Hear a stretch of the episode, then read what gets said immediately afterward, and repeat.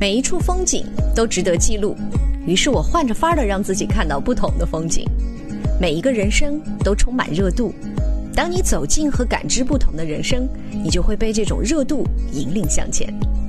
每一段故事都值得倾听，于是我聆听、记录、吸收和甄别。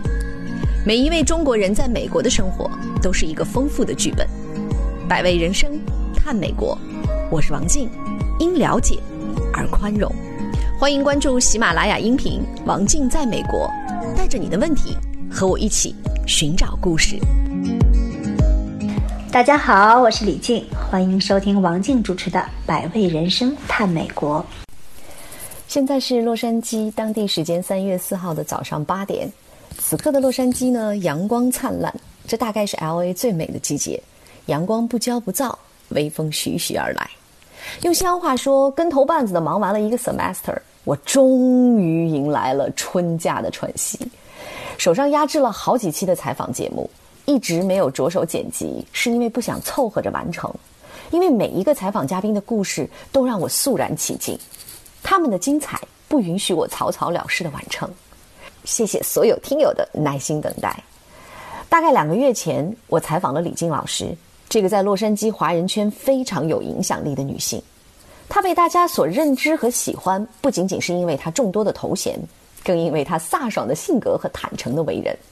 李静，美国演员工会为数不多的华人女性，中国全国武术蝉联冠军，好莱坞知名武术指导，李连杰的师妹，吴京的师姐，所有光辉的头衔都不及在与她畅谈1上午之后，对她这个简单的充满魅力的性格的欣赏。李静老师的性格来自于北京血脉里的大气，来自于陕北黄土文化浸透后的质朴。从小习武，9岁离家。他说，他的童年记忆如今全都汇聚成了对陕西美食的回味和眷恋。父亲开启了他的习武之门，延安大礼堂放映的《少林寺》种下了他的电影梦。如今最幸福的莫过于一身好功夫，助他完成儿时的梦想。技艺傍身，无所畏惧，大概是我对他采访的总结。但技艺傍身是从小超出常人的磨练，无所畏惧是因为他清晰地知道自己要什么，每一次在关键时刻舍弃自己辉煌的过往，然后脚踏实地地回到原点。我先来说我第一次见您的印象吧。我记得是在我们那个排练的时候，到现在印象特别深刻。你穿了一身白色的运动服啊，我记得。然后你就走进来以后，我就说，这个人气场好不同，真的就是有一种侠客感觉就进来了。因为那时候我不认识你，也没有听过李静老师的很多的一些故事。后来艾迪老爹给我们介绍，我才知道说，哇，原来洛杉矶还有我们华人这么优秀的武术精英。其实后来说您是延安出身，我就更惊奇了，你怎么会在红色老区出生？是我父母是北京人，我们家出身地主出身，所以的话出身不好呢，我父亲就没有办法上大学，也没有办法去当兵，他们就只选择了插队。那我妈那时候好像跟他特别早就认识，就跟着他一块儿糊里糊涂可能上了火车就去了，所以他们这个年纪不知道插队是什么，他们就落户到了陕西陕北，在当地延安就开始就是工作。所以那个时候我就出生在延安，我是他们的第一个女儿嘛，所以就出生在延安。延安你知道是在什么地方吗？我们住在是延安大礼堂。大礼堂这个地方不是延安人可能不知道，但是中国红军都知道，因为它是第一届人大代会举办的地方，特别的有名。在当地这个大礼堂干什么的？那时候它是专门是做电影的，那我爸就变成了放电影，这个你就知道了哈。所以我就在那个地方出生。我对延安，对陕西，对它的美食，对它的语言、风土人情，可能年龄越大了就越怀旧。所以在延安长到几岁？生下来就给我带回北京了，因为觉得好像那个时候他们两个没有太多的经验，加上工作也比较忙，带回北京，爷爷奶奶带我长大。但是到了4岁的时候，我父亲他觉得不行，还是应该自己带。这样的话呢，他们就又把我接回去，接到了延安。在延安的生活的那几年呢，让我特别的体会到了当地的风土人情，尤其像过年的年味儿，然后呢，它的这种味道，你知道孩子字记是由食物开始的，对，你知道陕北的这个槐花饭，对，盐芋擦擦，对，这个时候呢我就喜欢上了延安，就那是我的家嘛。到了6岁的时候呢，一元桥那个时候正好是少林寺开始了，延安大礼堂他们那时候天天放电影，我就每天都去看。至于看的是什么，我只知道是武打片，我只知道李连杰的角色叫绝缘，我只知道那个东西太帅了。有一天看完回家，我爸就在院子里，我记得特别清楚，是一个盛夏的傍晚，在槐树的底，我们的邻居叔叔阿姨说：“李静啊，你干嘛去啦？”我说：“我看电影去了。”今儿看的是哪一场啊？我说：“今儿看的少林寺。”对。那你想不想练武术啊？我说什么是武术啊？他说就是觉远在片子里练的东西。我说太好了，我说那谁教我呀？他说我教你。哦，就是邻居的我爸爸。哦，爸爸，我父亲教的我。啊，所以那个时候我说你怎么会呢？后来我才知道，我父亲的师傅就是后来我们吴斌老师的他们同门。以前是在北京市做业余体校教练的，所以真的是被时代耽误了。他是被时代耽误了那一代人，但是呢，他的愿望没有实现，他就是一直想把这个他的梦延续到他的下一代。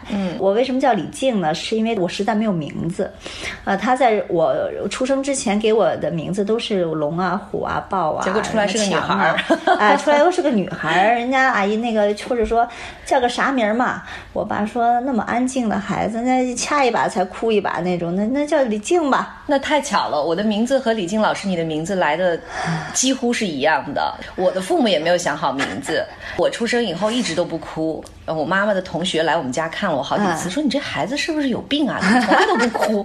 我妈说你推他一下他就哭了，然后那个阿姨就拍我一下我就哭了啊，对啊，你这孩子就叫静吧，太安静了。但是后来长大发现我一点都不安静。对，后来长大以后我对我的名字，其实我在 complain， 我说爸你看啊，这个你能不能下回再翻个字典，都去掉有意义的这安静的静吧，你能再给我加个字吗？到后来发现叫静的人非常多，理由是一个大姓，这个名字的事情一直是在纠结我。从那一天开始，那一刻他说你如果进入到这个武术的训练当中你就不能停。他其实在灌输我一个精神，就是坚持的精神。那个时候我不懂，我只知道好玩，我只知道我就想跟绝远似的在大荧幕上。其实那个时候还有个电影梦，我说哇，这个电影那么大，能把人放得那么漂亮，尤其喜欢的牧羊女，你知道吗？哎呀，这一唱就讲跟仙女一样。所以呢，对武术电影就有一种特别像一个梦想一样，想做这件事情。那个时候才6、7岁嘛，只是一个印象。但是从开始练武术，这个苦啊不是常人孩子可以接受的，一般的家长是不会舍得。以前最早我记得有一阵风潮，就是把孩子送进少林寺，但是那都是很穷的家人，养不起了，把孩子送寺里去练武术，对吗？对，练到半年以后变成了冬天了。那延安的冬天其实非常冷。我告诉你啊，从我6岁那一天说决定要练武术的时候，我就没有7点起过床，我都是5点半到6点起床。这起床是怎么起？叫病气起床法。什么叫病气起床法？就是你不起，不是鼻子给我憋起了，哎，说实在不行，这我爸的绝门毒招啊，那个病气起床法。那天清晨我记得特别清楚，这个特别寒冷的冬天还要去操场去跑步。我爸同时还有一个同事的孩子是个男孩，然后呢男生跟我一个学校，说每天早上那就跟着娃一起去吧，行，就开始赛跑。哎呦，那天赛跑，这个男孩跑的本来就比我快，这加上冬天风大，哎呀，我就简直是我就精神崩溃，就诚心在我的爸的脚下啪叽摔了一大马趴。我就心里说，我就这么仰着头看他，用乞求的眼光看，说那意思我能不能就别跑了？好吧，不屑的看了呗，起来接着跑，想都别想。那印象当中，爸爸就是一个严师，非常严。那个时候其实内心里去非常的有一种怨恨，很长一段时间。哎呀，我爱我妈妈，我不爱我爸爸，爸爸对我太严了。直到后来我成人了，懂事了，我才体会到了他的苦心。您有几个兄弟姐妹？我12岁的时候，我妈妈又给我生了2个妹妹，他们都没有习武吗？他们这一代其实真应该是习武了，嗯，但是那个时候我父亲已经年纪他没有那个精力再去，其实就是个精力，我是老大嘛，嗯，你也知道，我觉得任何一个老大呢，家长可能更多的说他会有这种心劲儿，嗯，你知道吗？到最后不是老大照书养，老大照猪养吗？我后来就真体会到了，我们家老二我就照猪养，反正也知道他没事儿，嗯，那两个妹妹就没有学武术，他们其实还很庆幸，他们看到大姐后来每一次从这个体校回来也没有伤痕累累，我非常幸运是我没有受过太多的大伤。什么叫大伤？我的意思就是折胳膊折腿的这种大伤，嗯，真正的像刀砍啊、棍抡啊，然后这些东西皮肉伤还是有，皮肉伤是不断的，我身上每一个关节的部分和皮肤，嗯，应该都是会什么剑剐的啦、刀砍的啦、嗯，棍捋的啦，这连脚趾头手指头戳的啦，这些都就不算什么了，因为运动员嘛，嗯，都是这样子。通过运动给我最大的财富是运动员的坚持和他的忍耐力。其实这个好像也是现在越来越多的父母让自己的孩子去学习武术啊，任何的体育项目，嗯，其实我并不觉得武术是唯一一个项目，只是说我做了这个项目，嗯，我认为我能够做的这种范围之内给他最好的去给他传承下去，现在就有一个传承的这么一个心态。嗯，您是从小开始学，那什么时候进了北京的体校呢？北京体校那是后来了，嗯，我先进的是陕西体校。你看啊，延安这个地方啊是比较闭塞，那个时候我们说的是70年80年，很穷，那个时候延安是很穷的。好像有一次呢，一件大事发生了。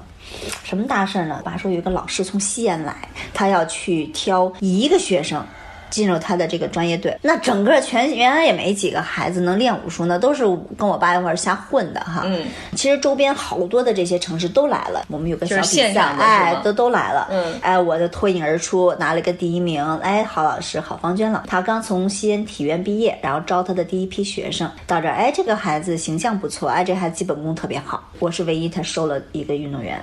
所以那个时候几岁就去了西安？9岁。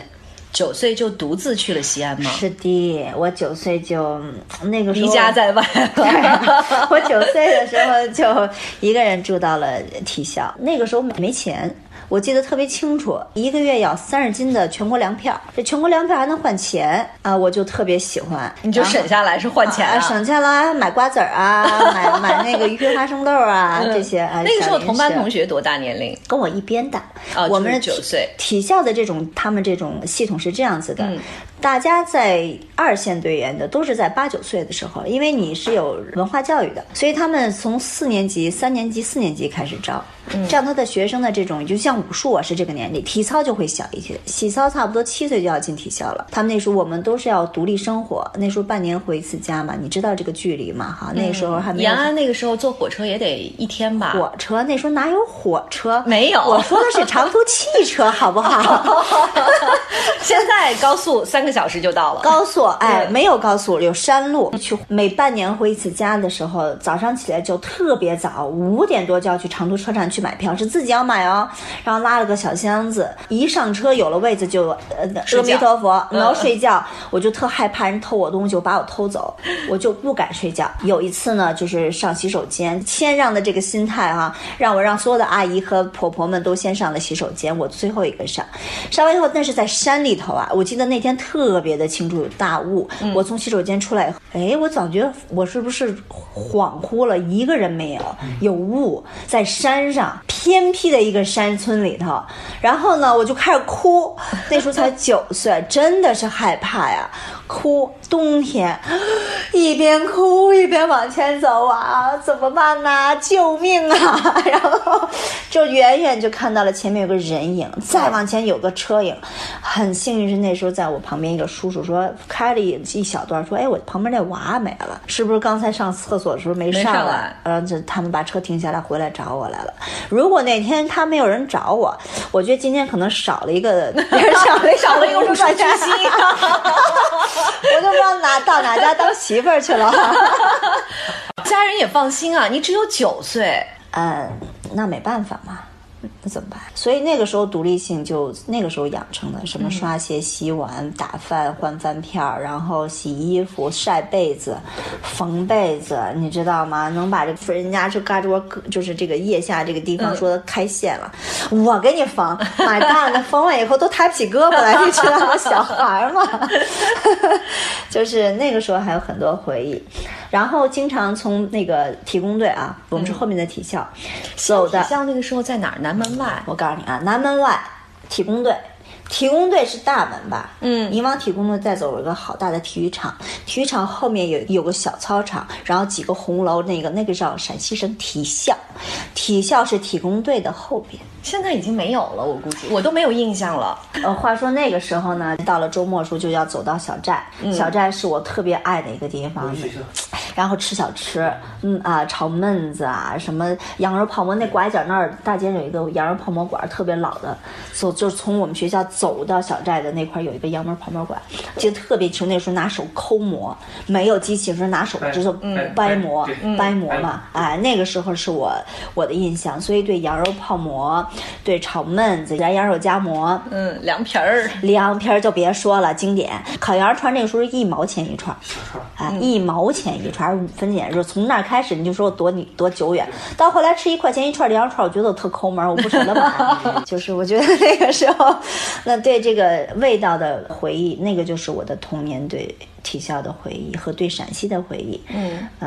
至今就是到了国外这么多年，我至今对陕西的这个食物非常喜欢深爱。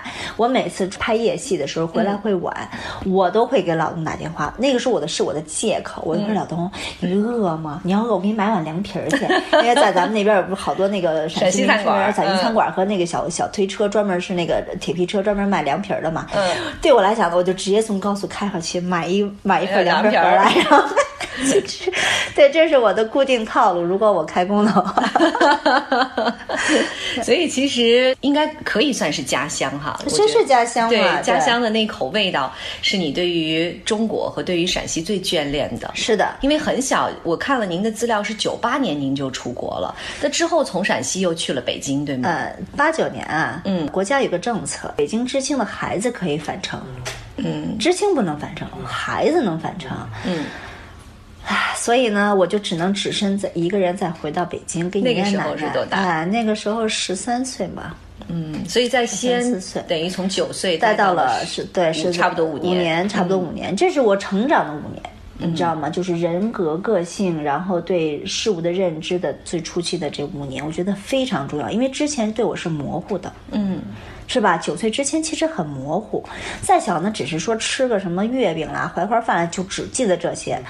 但后来的说这种坚持啊，还有对这种朋友啊、亲情啊、味道啊，是那个时候建立起来的。所以其实您身上有西北女人的一种特质，就是洒脱或者说豪放哈。西北人的就是文化里面浸透出来的语言，对，会直爽。然后89年回到北京以后呢，那时候就碰到我这老公，我们俩是同时进的体校啊。对，那个时候才开始了真正后来的运动上的高峰。就是那个时候进入到了一种专业训练。北京武术队啊，其实是全中国，应该是全世界。从李连杰那一批呢，从70年开始就是全国的冠军队伍。什么叫全国的冠军队伍呢？就是整个的团队都特别的强。每一个人出来，他像你看李连杰是长拳冠军。北京武术队从1970年李连杰第一批开始比赛的时候，他是全能冠军。那个时候就已经是全国领先的队伍，能够进入北京武术队，那是每一个武术女人的梦想。我能够进去，不是说我落实政策就能进北京武术队，那也是要考的，对吗？哎呀，我跟你讲，进北京武术队还是进北京师范学院，是我跟我爸的人生第一次最大的对抗。那爸爸希望你进什么呢？师范啊。北京体育师范学院为什么出来是老师？你有铁饭碗啊。北京武术队那是专业运动员，你一旦被淘汰，你什么都不是啊。肯定说也不知道哪个人是驴踢了我，是哪个人踢了我的脑袋也想，我不知道为什么是一个声音告诉了我，说你必须要去北京武术队。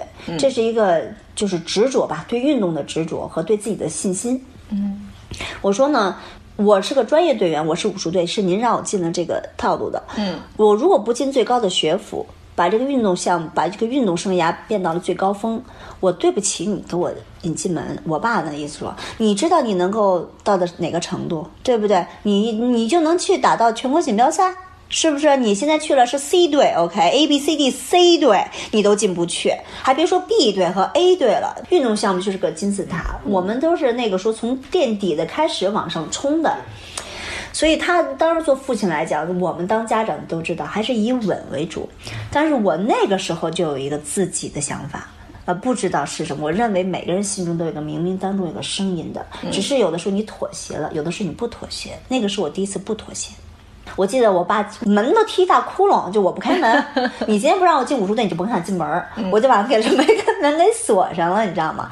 他一生气，啪一脚把门踢大窟窿。现在我奶奶家那门上还一窟窿补的啊，这是让我永远记住了我的第一个不妥协。嗯，到了北京队啊，就像我刚才说的，您得把 C 队先进去了。那个时候个个都是高手，我一个外来的，我那个时候就是外地生，你又不是北京长大的，大家还是有其声的那种感觉。所以那个时候我的心灵啊，就从小有一种陕西特有的倔强，不服输，你们那个任何的这个逆境对我来讲都是一种鼓励和激励，在内心里面，所以我就一定要留下来。我是一个最刻苦的人，人家6点起，我肯定5点半就提前起来了，就那种感觉，到最后呢，长话短说，我就被吴斌老师，也是李连杰的老师，北京队的总教练，就一手说这个行，这个孩子有毅力，各方面你这是很难的。早上起来跟吴教练起床，他要看你的就绷脚尖，看你的肌肉类型，然后看你的身形，看你平常训练的态度，看你平常的这个有没有可塑性、发展性各方面的一切的这种评估，你知道吗？后来我是仅有的以后来留在北京队打比赛的，打到第8届全运会的运动员，当时还获了一个冠军。其实冠军呢，从小一开始就没离开过我。我的冠军，说实话，我为什么没有？是因为太多了，有时候也不太在乎。因为什么呢？对我们那个时候的教育来讲，中国式的教育来讲，你拿这个冠军，你永远没有那个冠军更好。你拿了这个冠军，你还有比你更好的冠军。就一山总有一山高。对，所以呢，不要觉得这个冠军就是你永远的终点。所以对我来讲，冠军的金牌也不是我的终点，只是我人生历程的其中一个小部分而已。所以我从来没炫耀过。其实我拿过的冠军100个。所以这个可能也是很多，运动员的一种特质，就是其实目标更重要，或者达到目标的过程是最重要的。就是说，其实你达到了以后，因为你还有什么叫学无止境，尤其练武术这方面，我现在发现了。我跟学生也是讲，你认为你学的是个套路，我讲这套路练特别好，但是真正的行只是一个表面，我们学的是德行。这个德才是我们真正要修行一辈子的。后来就是到了为什么我知道社会上做人呢，一方面我一直都遵循了我个人的这种德行的这种标准。因为你看人呢，我们会身体会老化，对吧？但是我们的脑子会越来的越有味道，你想的会越来越多，它才能够真正把高水平的竞技体育转变成有内涵的生活理念和这个 philosophy， 叫什么？我们叫哲学。练武真正是哲学。1998年，23岁的她在高点结束自己的运动生涯，只身来到美国。一个小姑娘从此开启了美国的打拼之路。聊到了那段初来乍到的日子，李菁老师眼里的光芒反倒吸引了我。要知道，早期每一个落地美国的中国人都有着一段艰辛的打拼史，可是李菁老师却有滋有味地带着我品味了那段过往。采访了很多嘉宾之后，我发现真正成功的人知道在每一段过往中汲取养分，在每一个再平凡不过的日子里蓄积力量。所以在北京的体工队获了奖之后，您就毅然决然选择来了美国。这个在98年出国，那绝对属于一个特别时髦的想法。其实啊，我的经历一直都挺时髦的。我11岁就代表陕西队去了日本，是那个时候就经常从国外带好多巧克力回来。我那俩妹妹那个时候就克里加什么美国的牌子都吃，所以他们觉得啊，这就是应该是这个牌子。若干年以后，10几年以后，这个品牌再进入了中国大陆，他们觉得他们都吃过呀。可是那个年代，其实中国整个经济是匮乏的，中国经济是匮乏，可是国外经济是最发达的时候。我们你看，经常有跟着北京武术队，那个时候就每一年我们90年代初就开始到世界各地去拉练表演加训练。为什么呢？教练有一个非常前瞻的意识，这个武丁老师他就觉得，第一，在同样一个地方上，你训练的效果和你的眼界是不同的。他就把我们，因为我们很多老一辈的运动员，像李连杰那一批的哈，去了澳大利亚，去了加拿大，来了美国，因为他们的关系，他们都在当地生了根。那就吴教练把我们带到了这种各个国家去，在当地然后去做交流表演，当地用他们的场地去训练，就冬训啊、夏训这方面的，因为北京冬天还是很冷的，所以我们从90年代初我就不断的出国，像澳大利亚，那时候台湾我就早就去过了，然后日本啊、东南亚、澳洲、加拿大这些。当我来到外国以后，就像他说的，我的眼界开放了，我才知道有一种责任感，就是一种做运动员的什么叫中国队，你的层次从一个北京队升华到了中国，你的这种高度就变了。在那个时候，我当时是在队里的在队运动员，我的工作就是为我的队伍和对我的国家争光，这是我的工作。对，这就是为什么一个运动员他是非常执着，他非常直接。我没有太多的话，我们没有太多的其他的想法。有人说这个运动员的脑子是一根线，搞专业一样的，你只有在非常专注的时候，才能在某一个地方去取得非常卓越的成就，是不能分心。责任心也是一样。所以那个时候我就高度就变了。再回去比赛的时候呢，我就知道，哎，我的目的是什么？我为什么要这么辛苦的练？所以就一路下来，到最后98年毕业了以后呢，其实没有毕业，那我队里还是很想让我去打比赛，但是呢，我自己就像14岁那一年似的，我遵循了我的自己的声音。我认为吧，从我6岁开始练一个项目，一直到我20多岁。我执着的、毫无旁念的去做了这么一件事情，为所有的希望我能够达到某种高度的人和组织去奉献我的青春、我的爱、我的身体。但是我想要什么，这是我一直在思考的问题。我想要什么？我18岁的时候呢，随着北京队去了香港邵氏，邵氏影视公司邵逸夫和方逸华女士非常看好我。去了邵氏影视公司做了面试，我们一路的人，这么多人去面试，挑到了我和另外一个队友。但是那个时候呢，评估可能是因为他们之间的交易，学校啊，可能是没有办法达成协议，加上那时候我正好是比赛非常拿成绩的时候，都已经搬出宿舍了，准备培养下个杨紫琼嘛，去演员训练班。后来又回来了，就可能第一我没有完成，我就回来对比赛了。所以这是我第一次和表演失之交臂，可能是这一次埋下的种子。其实很多契机啦在其中，因为呢自己是个运动员，就根本没往那边想。所以我有一个问题可能会比较弱智，但是我还是想知道，那个时候就是你们体工队的学员，除了打比赛，是不是影视是你们的一条出路？因为如果不获奖，就是跟他们弹钢琴一样的，成为大家的几率非常非常小，大部分人都其实是死在了起跑线上，或者就是别人踩着你的肩膀一点点往上走。Absolutely， 对，所以在这个过程当中，其实父亲最早的担忧是对的。如果你打不动了，如果你拿不了比赛了，你接下来吃什么喝什么？所以那个时候是不是体工队给你们也提供了一个去往影视路线走的？哦，没有，我告诉你啊，运动员的出路是什么？他会跟你统一分配。打个比方，李连杰他们那批分配，其中我一师姐是分配到副食店去收银。一个全国冠军，你说他能让他收银？但是他是体制，他肯定没去了啊，肯定没有去。我当时为什么走？我说我预见，以我的耿直个性，留在队里当教练，一定是不可能一定是被淘汰的，你知道吗？不是说专业这个项目方面，就各方面的人际关系我搞不定，你知道吗？这不是我的强项。但是我想干什么啊？我非常知道，我想学习，为什么想学习呢？大家都说运动员头脑简单四肢发达，其实不是，他简单是因为他执着，不是他笨。哪有笨的运动员能够拿到这么好的成绩？那不可能的事情。对艺术的理解，你怎么去调整对他的看法，对每个动作的角度，是不是？这是非常聪明的人才能干到这件的事情，是因为他们在那个期间他们的执着。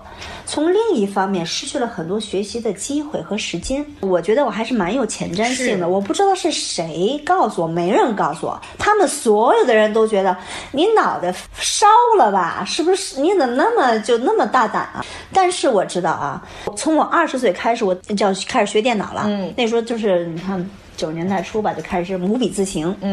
我这一边练着套路，哗哗哗练套路，在旁边以后坐那休息时开始啪练母笔字形，就开始背那口诀。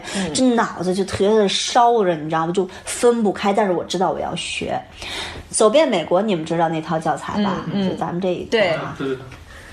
走遍美国的前3课，我学了3年，就是 How are you? Fine, thank you, and you 哒哒哒哒，就这一做，我就天天这么背这些，你知道吗？背单词。我们这帮学朋友都说：“李健，你疯了吧？你给我说俩单词试试，你记得住吗？”所以那个时候你就已经有计划性了。我没有计划性，我就觉得闲着也是闲着。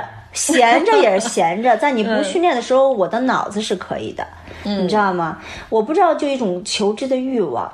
因为当你早期出国的时候，你就跟傻子一样没有交流的能力的时候，其实也很痛苦的。你突然觉得自己是个 baby。所以呢，你看啊，从一个有光环的运动员，你站在走到哪里了，哇，说我们什么什么，你都不用操心说买飞机票去哪儿，火车票去哪儿，拎什么箱子，箱子里装什么东西，你吃什么东西，你什么都不用管，是吧？您就是一大牌，您就是张个嘴，动手，是吧？把你想干的能够做好了就完了，是你的工作。后来我觉得不行，这咋觉得有点像没有任何的生活技能的感觉？我就内心的一个声音就想，我要走，我要学习。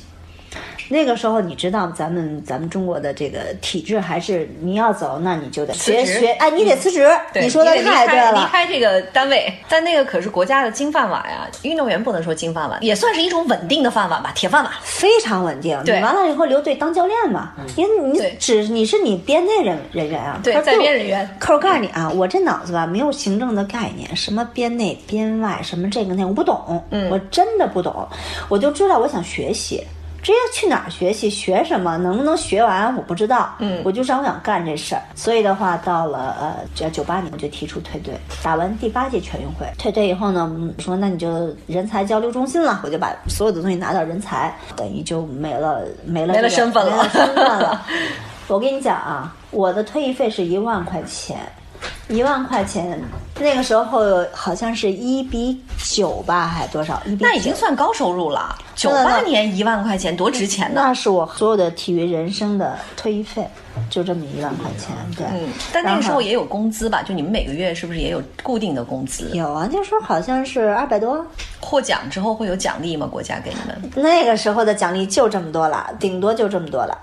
哦，现在可不同了，现在要拿一个奥运金牌或者什么，那是有房有车有票子，什么代言之类就来了。那个时候我说的98年，咱们还真是刚刚开放。你想想，我们去这个大使馆去签证的时候，那是夜里3点拿着个椅子去排队的呀。我妈帮我站一会儿，我排一会儿；我妈帮我坐一会儿，我坐一会儿，是这个样子。在签证的时候也是很有意思的。那签证官说你干嘛去啊？一个20多岁女孩，未婚无房无车无工作。是不是？那绝对黑的状，就是。所以您当时并不是以求学的身份来这边的。No， 我当时来比赛来交流的身份，我旅游身份，你知道吗？我想先看看旅游一下，看自己出来，哎，就买了张机票。其实那时候买的也是单程机票，没那么多钱买双程，买一单程机票先去看看。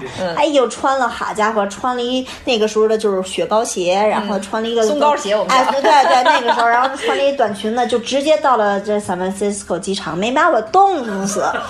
那个时候在国是有队友的是吧？就是有没有？那个时候有师姐在这边，人家有自己的家庭。我在这边为什么到了 San Francisco 呢？是因为当时啊，我们在早期来美国去训练的时候，有很多的粉丝。我们的粉丝，他们这些大学生专门 Berkeley 开车到南加州，我们的训练基地在 Huntington Beach，暖和嘛，那边有个武馆暖和。然后呢，他们就专门过来就追星，你知道吗？哇，这一路我好多粉丝。那时候那些大学生的各个大学，就为什么我后来跟很多 UC 系统大学都特别熟？他们那时候就开始到我那边来去看我。去比表演，哎呀，那简直就是大明星，明星那时候啊，对。后来呢，就是先到了 Berkeley 那边，因为那边有一票学生都是我师姐的学生，加上 UC Berkeley 有他的武术队。哦，然后呢，我就被邀请到那边去，先去看一看。然后呢，那个武术队就邀请我说，可不可以去那边教课？那我就1、3、5在晚上教3个小时的课。刚到这个美国的时候啊，就不是跟组织了，咱们不是自个儿了吗？这就变成了一个很大的问题，就是你怎么活着？得挣钱呢，你怎么活着？Who you are？你是谁？对，因为所有的光环，当你落地那一刻起，没有人知道。你最现实就是吃饭、住房。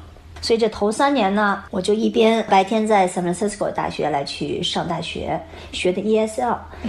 我刚才不是说我是旅游的吗？我旅游了几次游，我发现就是留了一段时间，我觉得这个地方是我想要扎根儿的地方，特别难，叫天天不应，叫地地不灵的状态。那个时候住在哪儿？住在朋友家呀，打一小地铺，然后就把我所有的钱省下来，然后能够租个小房子，在 UC Berkeley 大学旁边，几百块钱一个月，那时候是几百块钱一个月啊。然后呢，把我剩下的钱呢交学费。我那个时候就想，哎，我想留下来上学，我觉得语言太重要了，我必须把语言关给过了。那个时候就这么告诉我。我记得我第一天上学的时候，他们来看你是哪个 level。我哪个 level？ 我告诉你，我哪个 level？ 我的 level 就是人家都吃饭去，我一人坐那儿不知道干嘛呢。OK， 后来我说那么饿，他们都干嘛去了？等他们回来以后，原来他们嘴巴哈嚼东西，哦，都吃饭去了，我都不知道是 lunch time， 我也不知道他们去哪儿吃的饭。所以那天饿了。那时候中国人很少吗？学校里面那时候亚洲人都很少。我说的是亚洲人，那包括很多就亚洲的面孔嘛，都很少。而且呢，分完班以后，我跟你讲啊，这班里不是英文班吗？谁都觉得我看你以为你日本人呢，我看你以为你韩国人呢，都没敢说中国话。直到我那时候在考试的时候就盲考啊，说看这个分那个 level 分班了，后边妈呀，自己人。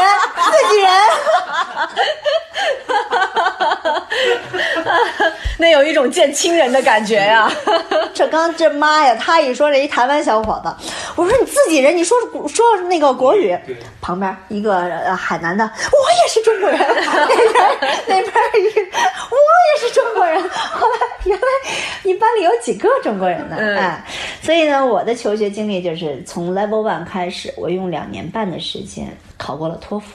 考了差不多7、8次吧。对，然后又念了1年大学。为什么念大学呢？就是为了，真的是为了给自己一个挑战。反正我交同样的学费，是吧？我也想尝尝你美国大学到底什么滋味。学什么？学生理卫生，学那个微积分。Oh my god！ 你小的时候在中国也没学过这玩意儿吧？我告诉你，我就不认识他，他也不认识我，我也不认识他。拿着书我就觉得这是什么东西啊！但是就是晕晕乎乎上了一个学期，差不多那个时候。就体会到了大学的感觉。与此同时，那个时候学生还可以转那个杰出人才绿卡。对，我又用我的这些所有的成绩啊、名人推荐啊、大学这些毕业证啊，就你应该是材料太充足了啊，非常充足的就申请了杰出人才。然后那个时候就也很快吧，那个时候对，那个时候很快，半年，对，就能下来。那个时候同时不是在教 UC 大学嘛，Berkeley 就已经，我在我25岁的时候啊，从我第一个 semester 教。从20个人变到60个人，我那一堂课后来是100个学生，都是就是大学生，他们本地大学生，本地的外国人，对，他有外国人有中国人啊。这段经历是我转换了我对武术在国外发展的概念，什么意思呢？作为一个高水平的武术运动员来讲哈，看一个18岁进来的，那走路身形都不对的，还要跟你练武术，那简直就插着各种的不对，你知道吗？我说我这辈子也不可能把你们给教出来，我就这个态度吧，我对他们就特别狠，你知道吗？特别严，你知道严到什么程度？现在这孩子已经都40多岁了哈，再见到我，啪！他腿一站，教练，你知道吗？就是这种对我是尊敬。但是有一天呢，就是练完以后3个小时的训练，我就说那咱们一块吃个饭吧哈，出去啊就吃个宵夜。后来那几个学生说不行啊，懂得李教练，我得去那个 part time job 得工作。另外有一个说不行啊，李教练有好多作业明天得交，我得要去学。我说那你们这么忙，干嘛来练武术啊？嗯，他们说啊，因为我们爱武术。We love Chinese culture, we love martial art, we enjoy so much.哎呀，当他们在说这句话的时候，就好比当头一棒啊、为什么呢？就是说我当时就觉得，你说一个这么好的运动员，我们把他当成一个工作来做，我不爱他，因为我不爱。我在队里的时候是为了我的工作，我们很专业的做了一件事情，把我的工作做好。那至于我爱不爱他，我讨厌他。为什么呢？他让我失去了很多的自由，他让我失去了我很多的童年，我很多的这个花季少年的这种事情，你知道，跟我老公谈恋爱，我都被罚了多少马步，你都不知道，你知道吗？就是管理非常之严格，打个耳洞，我跟你讲，恨不得给你骂好几天，你知道吗？还得给你堵上。你知道这种严格的训练，让你失去了很多自由，很多的这种乐趣，生活的乐趣。所以我当一下飞机，我告诉我不想动武术了，我这辈子可能也不练了，你知道吗？但是当他们告诉我这一段事情的时候，我当初觉得我自己就觉得我很愧疚，一个我练了一辈子的东西，我就这么去没有像他们这么爱我自己中国的文化。我这样做是不对的。我从此以后改变了我的教学方式和方针。我以发展武术为中心。就是说这些大学生在我这边练完以后，他出去到世界各地，你只要知道武术是什么，都已经很难得了。因为武术是一个非常偏的东西，它大家都知道功夫。所以在一开始的时候，你就是把它作为一个强身健体他们的一个兴趣班来推进的。在一开始我们有武术 club。你知道吗？在 UC Berkeley、Stanford 也有、Stanford Berkeley UC Fullerton 那边，他们每一年我们都有大学生比赛，但是是中国武术，就中国武术啊，武术只有中国武术，没有什么 Brazil 武术，没有别的武术，只有中国武术。这就是为什么我们那么特别。为什么在大学里面会有这样的，就是因为有一群人热爱。对呀、很难得吧。我的一个老师是一个黑人，我的一个教授，他说他4岁的时候看李小龙的电影，他说我太爱这个东西了。他当时讲的时候，我都觉得老外有点虚，就是你都不懂这个东西，你怎么会爱它？但看来现在真的是这叫什么叫艺术无国界？武术是艺术，功夫是艺术，就像他的音乐，我们搞音乐的一样。艺术它是形体语言，形体艺术，你知道吗？它所有的这些东西，我告诉你，练的不是一个表面，它是它的精神。你知道吗？这李小龙他这个截拳道，他一出来，他的 muscle， 他的状态，他这个打的感觉，他的 philosophy 哲学，这才是真正迷人的地方。所以他是 legend。你知道吗？他的思维影响了一代人，所以不是招式，跟招式完全没有关。招式是电影里觉得好看，一瞬而过。就好比一个 fashion 一样，今天说这女的真漂亮，你放心，漂亮的多了，她永远不是最漂亮的那一个。功夫所有艺术也是一样的，真正能够留下来的就是精神。所以那个时候，这边很多的华人或者很多的这些人对武术非常之着迷。源于哪里啊？武术是因为1970几年的时候，李连杰我们的吴斌老师啊，带着他们北京武术第一批人，他就特别有前瞻性，就已经飞到了美国做第一次表演，就是尼克松接见的那个。我的后来的教练崔亚辉啊，还有那个李连杰，他们都是那3个被接见的，被尼克松接见的。然后因为他们的表演，在社会上引起了非常大的反响，然后这才有了甄子丹他母亲开的，你知道吗？他母亲是开武术学校的，功夫学校的。甄子丹70几年对这个武术队就简直风靡的不行，80几年就直接就他的 teenager 时候就直接飞到了北京武术队训练了1年，他对武术之热爱，他的招式就结合了李小龙和李连杰。其实现在想来，人生真的没有容易一说，无论你是谁。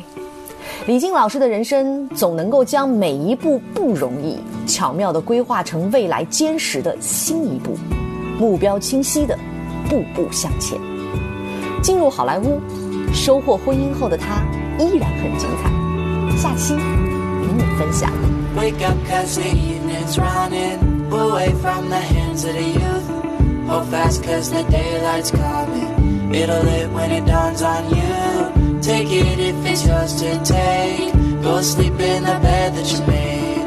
I know it's never been easy to say what you never could say. No way, so long. No way, so long. I've been counting all the passing days. You keep hiding in the back room, sticking around to find you, covered in blue. Hey, been watching as you walk away from all you leave in the past. I never thought I could save you, even it's the last thing I do.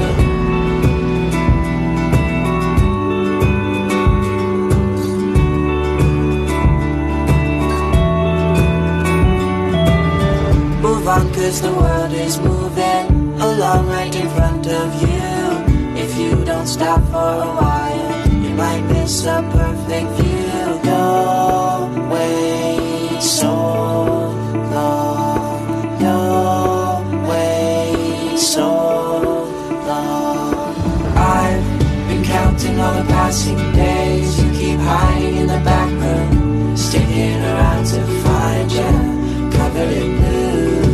Hey, been watching as you walk away from all you leave in the past. I never thought I could save you, even it's the last thing I do.